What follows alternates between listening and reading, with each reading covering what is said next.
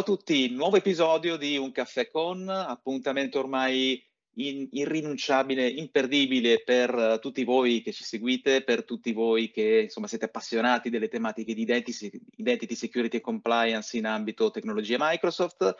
Una breve chiacchierata di 10-15 minuti, esattamente come davanti di un caffè che io ho qui con me, anche se oggi lo berrò da solo e poi vi racconterà il nostro ospite perché.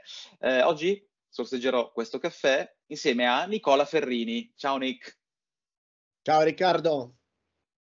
Ciao, ciao. Allora, presento brevemente eh, Nick per chi non lo conoscesse. Allora, MVP in ambito cloud and data center management, formatore MCT da non so quanti anni consecutivi. Quanti anni è che, che sei MCT eh, formatore? Il diciassettesimo anno consecutivo. Ok, perfetto, quindi veramente tanta tanta esperienza sì. e anche community leader di citypower.it. Sì. Eh, è un blog che io seguo tantissimo, mi piace molto eh, ed è uno tra i pochi, a mio modo di vedere, ad avere una profondità di dettaglio tecnica eh, insomma, molto, molto, ampia su questo tipo di tematiche in lingua italiana, cosa non, non da poco. Insomma, ormai siamo pochissimi, siamo rimasti in pochissimi a bloggare in lingua italiana su, su queste cose. Dopo che abbiamo interagito abbastanza spesso su LinkedIn, eh, è un piacere trovarti. Grazie di essere qui, grazie per aver accettato il nostro invito. No, grazie a voi per avermi invitato piuttosto. Sì, sì. Poi io non ti farò compagnia nel bere il caffè semplicemente per il fatto che non bevo caffè, quindi non è per fare il, eh no, il bastian contrario. Assolutamente. Ok, okay no, ma guarda, guarda, io ormai questo qui è il quarto. Grazie per... Uh la presentazione. Sì, è vero, sono 17 anni ormai consecutivi che faccio il Microsoft Certified Trainer. Sono da 4 anni uno dei lead per, uh, per, l'Italia, proprio degli MCT. Questo mi permette anche di partecipare nel programma e poter dire la nostra rappresentando fieramente quelli che sono gli MCT italiani. MVP da 11 anni. Adesso attendiamo il rinnovo, spero per il dodicesimo anno, speriamo bene grazie al, alla volontà di, di contribuire, no? ci siamo conosciuti su LinkedIn proprio eh sì, perché sì, abbiamo una passione comune che è quella di scrivere, di condividere, di portare avanti quello che è il concetto di community, di condivisione e in questo caso sulla parte di security. No? Oggi parliamo di cyber security. Tu sai che collegandomi anche a quello che aveva detto Michele Sensalari in un precedente sì, uh, caffè, era venuto fuori il discorso di lavorare anche sull'end user, no? Ora, certo, magari, certo. magari, qualcuno vi dirà, eh, questa è deformazione professionale, fa il docente, quindi vuol uh, approfondire proprio il discorso relativo alla formazione degli utenti, ma io penso che il vero problema molte volte sia chi è seduto tra la tastiera e la sedia, quindi l'utente va in qualche Beh, sì. modo... Uh, non solo educato, secondo me va anche responsabilizzato, perché la parola corretta è responsabilità la responsabilità di sapere che quando accediamo ai dati aziendali o ai dati personali non dobbiamo fare distinzione. Quindi perché quando accediamo all'home banking stiamo lì attentissimi a essere sicuri di aver eh, navigato il sito corretto, di aver messo una password forte, di aver utilizzato la multifactor authentication, no? che è un obbligo ormai normativo da diversi anni, da settembre del 2020 se non ricordo male. Perciò perché non avere lo stesso tipo di accortezza anche per i dati aziendali? In più c'è decisamente, secondo me, una mancanza da parte del, um, dei manager, se vogliamo, di poter, anche con delle pillole, perché poi non nascondo che il fatto di essere sempre connessi, di star lì sempre davanti al computer, si è abbassata un attimino la tolleranza che le persone hanno a guardare i video. Quindi eh, io sì, sono ormai... Sì, c'è anche una saturazione, secondo me, da questo punto di vista, stare sempre in video, in call, eccetera, eccetera, è vero, c'è un po' di saturazione. Lo dicevamo anche con con Michele l'altra volta, c'è, c'è anche un sì, tema sì, di saturazione sì. a mio modo di vedere. Saturazione, ma eh, anche perdita di attenzione, no? Siamo abituati al, al, um, ai micro video ormai, no? A quelli che ci mandano sui social, quelli che ci arrivano tramite WhatsApp, quindi io sono per le, le, le pillole. Ecco, in questo caso con delle brevi pillole video si potrebbe sensibilizzare l'utente a mh, utilizzare in maniera uh, più... Mh, moderna il computer, perché effettivamente negli anni è successo qualcosa, è cambiato tanto. Mm. Esatto, ma guarda, è cambiato tanto e secondo me è centrato un punto fondamentale, nel senso che eh, allora una volta forse la sicurezza era un pochettino più trasparente da certi punti di vista rispetto all'utente finale perché era più perimetrale, quindi era più, come dire, responsabilità, attività eh, nostra, tra virgolette, mi ci metto dentro, nel senso come, come, tecnico IT, come IT specialist, come me, come te, come tutti quelli che ci seguono. Eh, in realtà però secondo me con le nuove tecnologie, con i nuovi strumenti che eh, sono arrivati con l'approccio del cloud, eccetera, eccetera, quindi i dati adesso non sono più dentro, sono fuori, eccetera, eccetera, secondo me eh, l'esperienza proprio di sicurezza sugli utenti è arrivata, è arrivata forte e cambia l'esperienza utente. Quindi era proprio quello che volevo chiederti. Secondo te cioè, cosa si sta facendo, cosa si potrebbe fare meglio e quale potrebbe essere l'approccio più efficace? Quindi avevi accennato quello delle videopillole. Eh, come, allora, come inserisci, come le incastri diciamo, in tutto io questo puzzle? Che, eh, mi hai anticipato in, in, una questione molto molto forte che è quella del, della percezione della sicurezza. Allora, adesso un po' di tecnologia si è spostata verso il cloud, dico un po' per non dire che è già tanto quello che è andato verso il cloud. E verso il cloud è tutto user centric, quindi quello che è al centro è l'utente. Perciò, sì, um, mentre in azienda tempo fa la percezione era che il firewall perimetrale separasse i cattivi che erano fuori dal firewall e i buoni che erano all'interno del firewall. Sì, è vero, Vabbè, sì, è vero, è sempre, realtà... stato, è sempre stato così converrai con me che il 40% degli attacchi, il 35% poi potete fare tutte le percentuali che volete, arrivano dall'interno dell'azienda e non dall'esterno. E questo può essere fatto in diversi modi. Guarda, io sfiderei chiunque a buttare un pendrive nel parcheggio e qualcuno, qualcuno lo raccoglie, lo porta qualcuno, sul PC. Sì, sì, qualcuno, sì, qualcuno e, ci prova e, a vedere cosa c'è dentro. No? Quindi magari in tutto questo, in realtà, io voglio evidenziare il discorso delle procedure. Quindi Spec- intanto far conoscere all'utente quel, quello che è il pericolo, perché se uno non sa quello che è il pericolo certo. non può uh, certamente intercettarlo. Dopodiché lavorare con le procedure. Tutti mi chiedono durante i corsi degli strumenti migliori, ma io dico che il nostro strumento è l'utente ed è il cervello dell'utente. Dobbiamo abituare esatto, il cervello lo spirito critico dell'utente è lo strumento, secondo me, sì. è vero? Sì. È vero, sì. è vero. Capito? Quindi poi, dopodiché, l'approccio deve diventare zero trust, non devo più considerare attendibile né quello che c'è dentro e decisamente quello che c'è fuori. E se io porto i dati nel cloud, mentre prima dovevo entrare in azienda, adesso i cloud sono già fuori dall'azienda. Quello che mi separa dall'accesso al dato è la combinazione di username e password dell'utente. Poi ci aggiungiamo certo. la multifactor authentication, sì, però chiaro, chiaro. non è facile farla digerire, sai? Tu sai che io no, sono un, un amante dell'MFA, no? Mi sono sbizzarrito in, in N modi, dal, dal cellulare ai dispositivi hardware, ai token, TOTP, anche te molte volte hai scritto a proposito sì, di questo tipo di tecnologie, che mh, sono forse lo strumento più valido per poter eh, aumentare il livello di sicurezza di chi le password le fa senza pensarci, no? Quindi anche fare una password difficile, sai che non è una cosa proprio immediata. No, una volta che l'utente ha intercettato il pattern, probabilmente utilizzerà un nome, eh, scusate, un numero progressivo. Quindi sì, io abito a Roma, sai, lo sai. Avevo visto dei meme, avevo visto dei meme a riguardo bellissimi c'era una password molto semplice, tipo, che ne so, password 2021, e questo meme diceva a Capodanno, uscito, quindi era il primo gennaio, quindi, ah ok, perfetto, adesso dobbiamo aggiornare la password, password 2022. È ora di incrementare, il meme diceva, è ora di cambiare l'anno nella password. Sì, dopo un anno. era sì, bellissimo. Sì, sì, sì.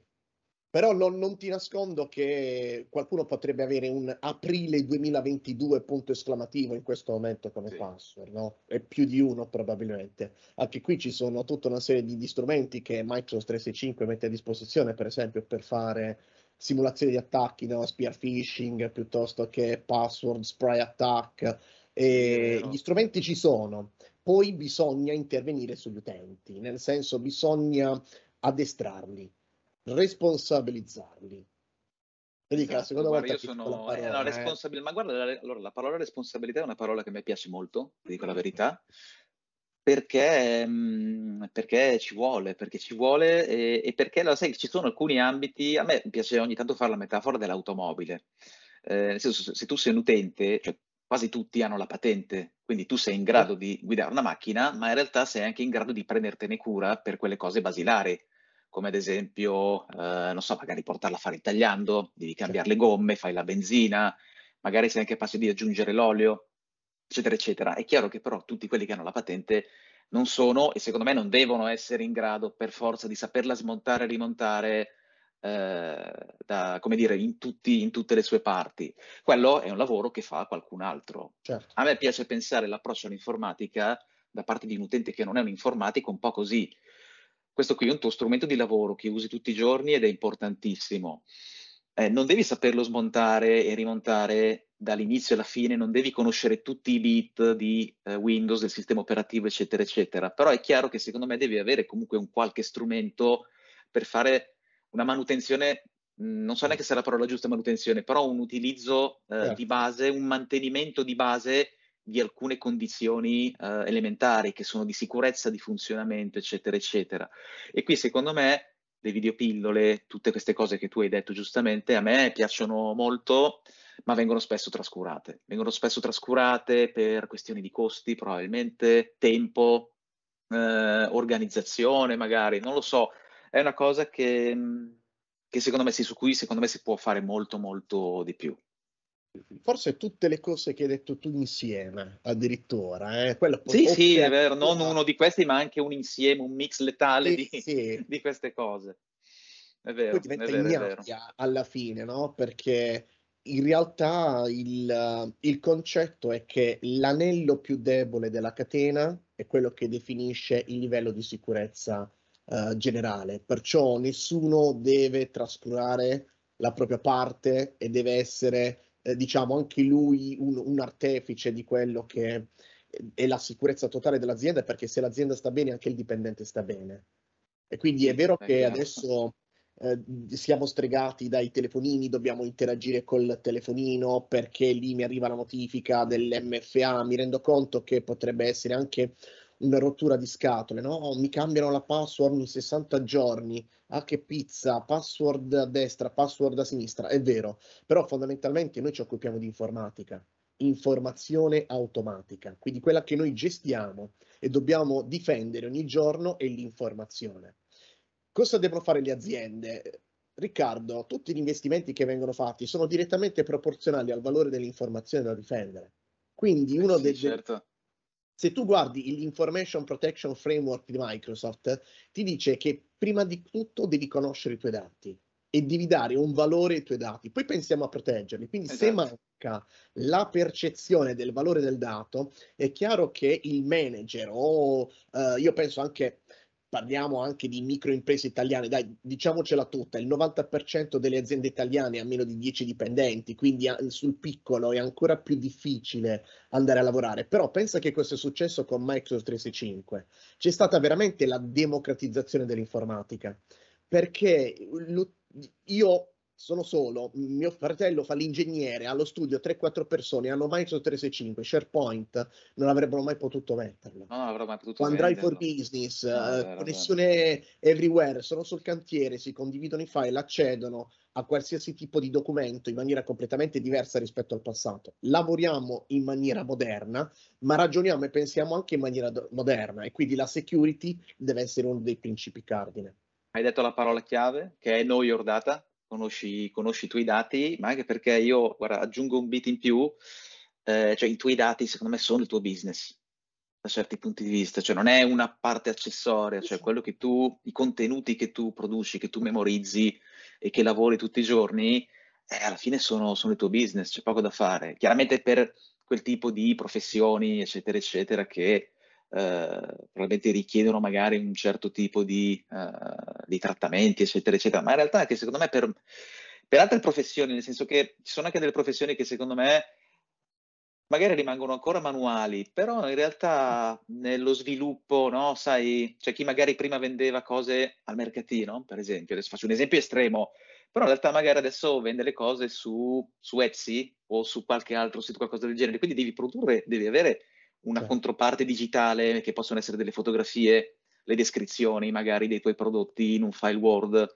qualunque cosa. E alla fine comunque questi sono, sono sempre dati, li devi proteggere. Sì. Ma banalmente anche, non so, la tua contabilità o altre cose, cioè per microattività siamo sempre lì, sono sempre dati che tu hai, che tu hai lì che devi proteggere in qualche modo. Valore, non si dà semplicemente valore a quei dati lì, ecco perché poi si, si fugge anche tutto quello che eh, mi, mi, obbliga o mi incatena alle procedure, perché l'italiano tende a bypassare le procedure, sai? Sì, sì, noi ce l'abbiamo nel DNA, cosa Ce l'abbiamo nel DNA, tu dici? Sì, sì, cioè all'italiano non puoi dire è vietato calpestare le aiuole, gli devi dire che è severamente vietato Severamente. calpestare le aiuole, altrimenti non, altrimenti, no, beh, altrimenti non ci fa caso, tu dici. Quindi alla fine serve, sembra una battuta la mia, ma serve una specie di coercizione, se vogliamo, anche ad abituarci a lavorare in un certo modo. Quindi ti devono dire la procedura.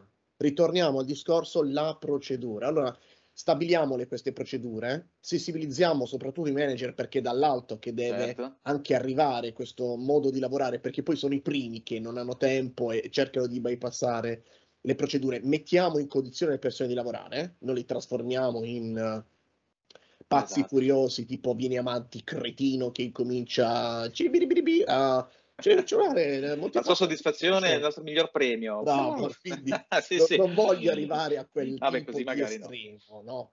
Però nel frattempo la tecnologia c'è, dobbiamo soltanto usarla e usiamola nel modo corretto. Soprattutto. Esatto, esatto. Eh, beh, allora, esperienza utente, poi in realtà tutto ritorna perché tu dicevi prima noi ordata, ma anche questo qui secondo me è un tema di eh, procedura e quindi anche di governance, quindi vedi che tutto ritorna sì. un po' sulla governance dei dati, eccetera, eccetera. Però ora hai sollevato un punto che mi ha fatto venire in mente una domanda, um, quello del, so, non voglio trasformare, tu dicevi poco fa, non voglio trasformare gli utenti eh, in, uh, in Lino Banfi in Viene Avanti Cretino, quindi il sì. signor Thomas non è in sede, eccetera, eccetera.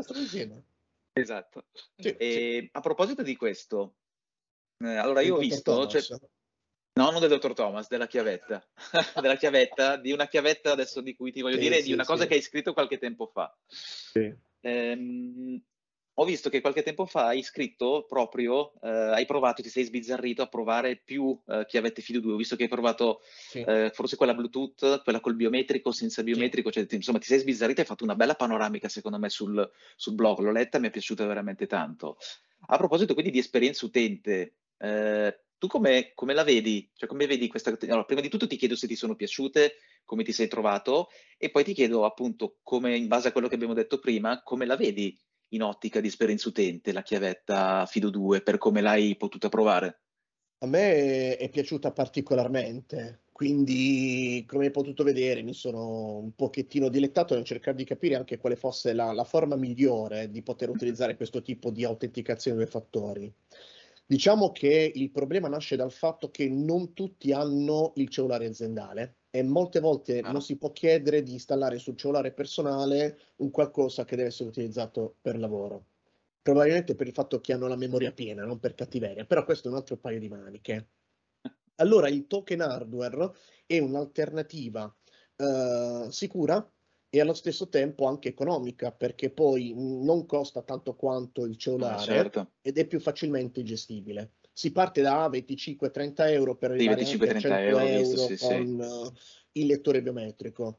Cosa um, mi è venuto in mente? Intanto mi è venuto in mente il fatto che uh, inizialmente le prime chiavette che ho provato mh, avevano soltanto la necessità di premere un tastino che poi in realtà è capacitivo come lo schermo del Capacitivo sì, non devi neanche schiacciarlo perché capacitivo basta appoggiarci sopra la, la pellaccia e lui si, si attiva. Poi hanno aggiunto una password, quindi prima devi inserire la password e poi devi premere. E anche lì bisogna ricordare la password e servirebbero anche delle strategie per cambiare le password un yeah. pochettino più spesso. Innamoratissimo di Windows Hello, io al mattino faccio login strisciando il dito perché ho il computer con lettore di impronte digitali. La yeah. chiavetta Fido 2 con lettore di impronte digitali. Diventa una valida alternativa per evitare di dover digitare una password, di cambiarla ogni tanto e soprattutto che un keylogger probabilmente post hardware perché poi sono quelli più difficili da interpretare. Eh beh, sono quelli più difficili, certo. Tra tastiera e vero, vero. Uh, il case, e se il case magari è sotto il tavolo, nessuno va a guardare, insomma, è veramente da intercettare perché un keylogger hardware è un centimetro e mezzo, quindi è una prolunga dell'USB, non lo vedi. No, non lo vedi, non lo vedi, è vero difficile. Neanche un, un software lo può vedere perché è hardware, perciò non può essere intercettato. Sollevo due problematiche. La prima è e questo è venuto fuori anche interessante, Marco Camisani Calzolari ne ha parlato anche a Striscia Notizia, quindi sta sensibilizzando anche il grande pubblico, il fatto che i nostri dati biometrici poi non si possano più cambiare. se li rubano in qualche modo io non mi posso più eh. cambiare l'impronta digitale. Beh, certo. È vero che è più sicuro, però però c'è, vabbè, sì, c'è un tema anche di... Seria, ecco, la problematica è veramente sì, seria. È vero, sì, sì. Mm, mm, questo mi ha fatto... Esatto, beh, eh, beh, allora prova a pensare, anziché perdere una chiavetta USB eh, lasciata lì in, ma- in, modo malevolo, potrebbe succedere invece che genuinamente un utente magari perda la sua chiavetta con dentro le sue identità. Quindi poi sì. puoi andare a revocarle sui vari sistemi però poi in realtà lì dentro eh, c'è comunque una parte di tua identità. Sì, è vero, questo è un tema molto, un tema molto, molto interessante. E un'altra cosa che hai sollevato, che, su cui vorrei mettere l'accento, è anche il tema della, di una dotazione hardware moderna, che secondo me aiuta in questo senso, perché comunque secondo me ci sono ancora in giro troppi, insomma, troppi ferri, diciamo così, che sono insomma, un pochettino indietro e che non permettono, cioè che fisicamente poi il problema non è tanto le prestazioni, eccetera, perché su quello poi magari ci puoi chiudere un occhio, che però non ti permettono di andare avanti con certe policy di sicurezza, di gestione, eccetera, eccetera. Quindi è quello il grande problema della dotazione vecchia, non è tanto eh, costi, prestazioni, eccetera, non ti permettono di andare avanti su certe cose. E quindi ci vuole, eh, io penso che ci voglia anche una dotazione moderna e secondo me c'è un bel tema su questo. Penso che dove è arrivata la, la percezione della sicurezza, quindi dove effettivamente la multifactor authentication è importante, qualcuno ormai mi chiede di implementarla in Active Directory, quindi anche on premises. Sì, e ma guarda tanti... 2 sì, sì. è l'unica che ti permette di utilizzarla sia per le autenticazioni cloud sia per il Windows Hello for Business. Sì, e anche io credo che sia un'ottima soluzione, un'ottima soluzione e poi anche insomma molto semplice. Ora abbiamo, detto, abbiamo parlato di tante tante cose interessanti, ma il tempo è tiranno e la nostra pausa caffè diciamo, purtroppo sì. termina qui. Guarda, io ti ringrazio veramente, veramente tanto, è stata una chiacchierata bellissima, super interessante come al solito, con tanti temi, quindi grazie sì. ancora per essere venuto qui. Spero di rifarne una veramente, veramente presto, quindi grazie mille Nick per, per questa chiacchierata. Volentieri, a tutti voi. Grazie a voi per avermi invitato, quindi io torno, eh. Hai no, certo, eh, certo, certo, tu devi tornare. Noi, no, noi ti inviteremo e tu tornerai.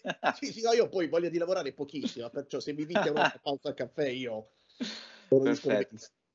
Meraviglioso, grazie ancora. A tutti voi invece che ci avete seguito, grazie per l'ascolto. Se non volete perdervi neanche una puntata, iscrivetevi alla nostra community LinkedIn, iscrivetevi al nostro canale YouTube. Se preferite ascoltare invece questa rubrica, siamo anche su Spotify e Google Podcast. Tutti i riferimenti poi qui sotto in descrizione. Grazie a tutti, ciao, ciao Nick, grazie ancora alla a tutti. Prossima. Ciao, alla prossima. Ciao. Ciao.